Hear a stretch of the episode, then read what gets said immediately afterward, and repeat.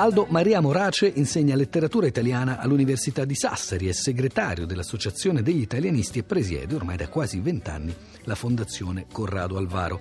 Proprio a proposito dei diari di Corrado Alvaro, ricordiamo almeno Quasi una vita, giornale di uno scrittore che vinse il premio Strega nel 1951, lo ha sentito stamattina per noi Cristina Faloci.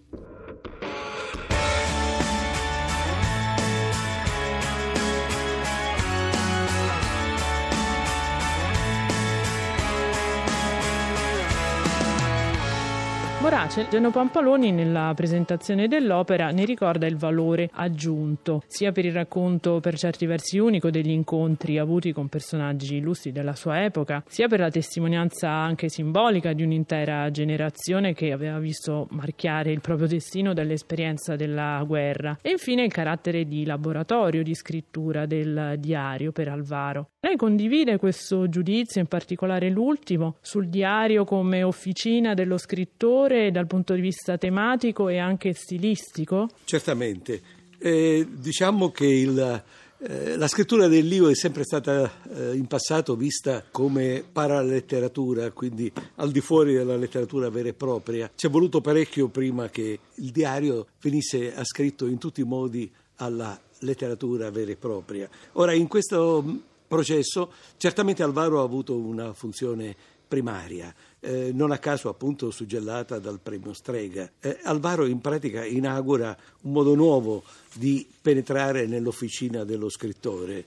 Eh, ricordiamo, insomma, sono 1700 i frammenti pubblicati eh, in quasi una vita. Eh, si va dal pettegolezzo minuto alla cronaca letteraria, alle notazioni di, ore, di costume e di storia, ma soprattutto c'è il filo rosso di uno scrittore che progressivamente si confronta con se stesso nella interiorità del proprio io e talvolta con dei tratti direi quasi masochistici di eh, auscultazione di se stesso, soprattutto in rapporto al fascismo.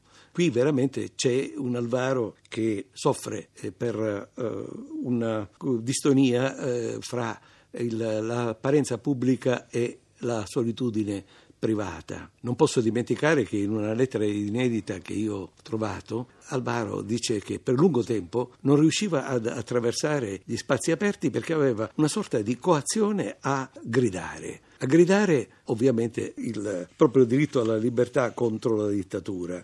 In questo diario appunto ci sono pagine estremamente macerate su questa sofferenza che lì ho dovuto pagare eh, nel ventennio eh, della dittatura fascista. Per quanto riguarda la lingua, invece, Morace, questo diario, l'abbiamo detto, copre un ventennio. Un ventennio. C'è un'evoluzione o, diciamo, Alvaro rimane più o meno sempre coerente a se stesso? No, qui è un altro tipo di scrittura. Eh, la scrittura diaristica fa sì che tanti aspetti della prosa alvariana, quella più inarcata, in similitudini, in uh, cultismi, ecco, qui invece viene meno. Eh, non dimentichiamo che spesso sono frammenti che vengono scritti eh, su quadernetti, eh, su fogli e poi trascritti, conservando però questa immediatezza dell'appunto. E quindi c'è un'altra lingua, direi, la lingua della quotidianità, la lingua della riflessione interiore con se stesso. Quindi un Alvaro allo specchio senza il diaframma eh, letterario, se non appunto attraverso filtri estremamente ridotti.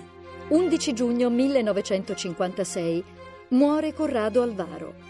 Dopo aver preso parte alla Grande Guerra, Alvaro inizia la sua carriera di giornalista come collaboratore del Resto del Carlino e poi del Corriere della Sera. È fra i primi firmatari del manifesto degli intellettuali antifascisti di Benedetto Croce. Dal 1921 diventa corrispondente all'estero per diverse testate. Dal 25 luglio all'8 settembre del 1943 Alvaro assume la direzione del Popolo di Roma. Costretto dall'occupazione tedesca a nascondersi, si rifugia a Chieti sotto il falso nome di Guido Giorgi. Nel 1951 vince il premio Strega con Quasi una vita. Questo non è un diario intimo, questo dipende dal fatto che il genere diario ancora non aveva uno statuto preciso, lui è stato un iniziatore, lo ha detto prima, sì. e ci è voluto il premio per eh, dargli anche questo valore, ricordiamo in una cinquina nel 51 con nomi come Levi, Moravia, eh, Soldati. Secondo lei quali furono le ragioni di quell'affermazione in quel caso? Ma eh, guardi, Alvaro, anche se non, non sempre la critica gliel'ha riconosciuto, è stato uno sperimentatore e anche in questo genere letterario. Ora, eh, io credo che, eh, ma eh, in proposito, credo che ci siano delle prove filologiche abbastanza certe, il disegno di pubblicare un diario è venuto man mano a formarsi nella mente dello scrittore. Effettivamente all'inizio questi eh, appunti, questi frammenti erano una sorta di giornale di bordo eh, a uso e consumo privato, quindi appunti che servivano a documentare il suo essere nel mondo e al tempo stesso tutti quegli spunti eh, di poetica, ma anche di racconti, di romanzi, che man mano affioravano giorno dopo giorno. Certo, è un libro segreto in opposizione al modello d'Annunziano e anche direi alla goetiana biografia esemplare.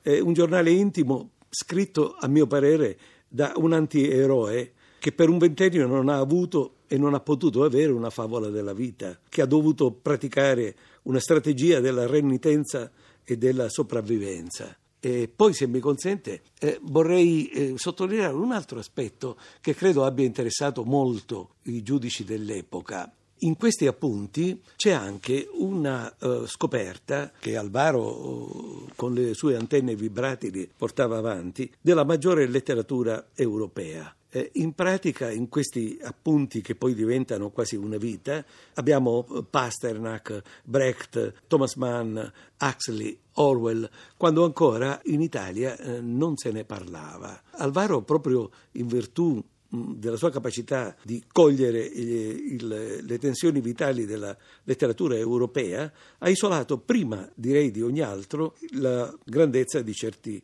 scrittori. Per esempio, penso a a Brecht, che Alvaro Penzi ha tradotto nel 1930. Quindi quando il, il cognome di Brecht non, eh, non circolava assolutamente in Italia, men che mai la sua opera.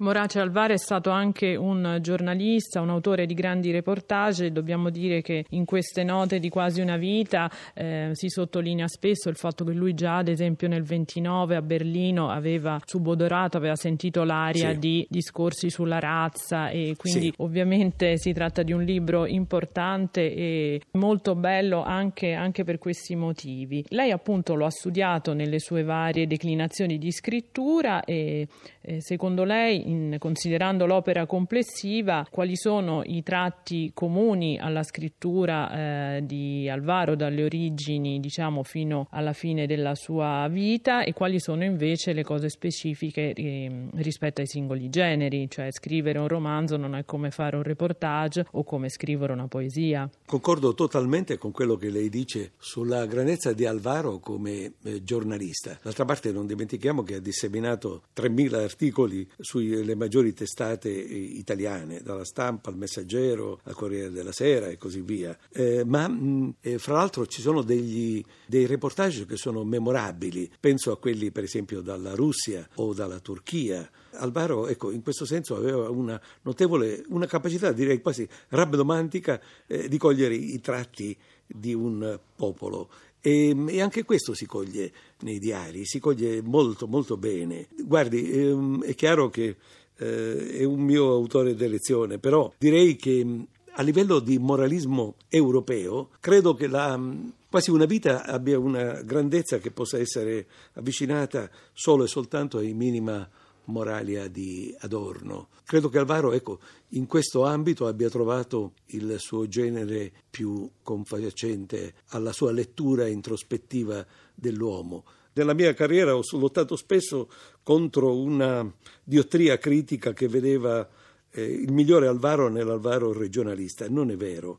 Alvaro è uno scrittore di respiro europeo e come tale credo debba essere visto e studiato. E se mi consente, poi volevo dire un'ultima cosa. A parte quasi una vita, Alvaro poi ehm, stava elaborando quello che viene chiamato ultimo diario, che copre gli anni dal 48 al 56.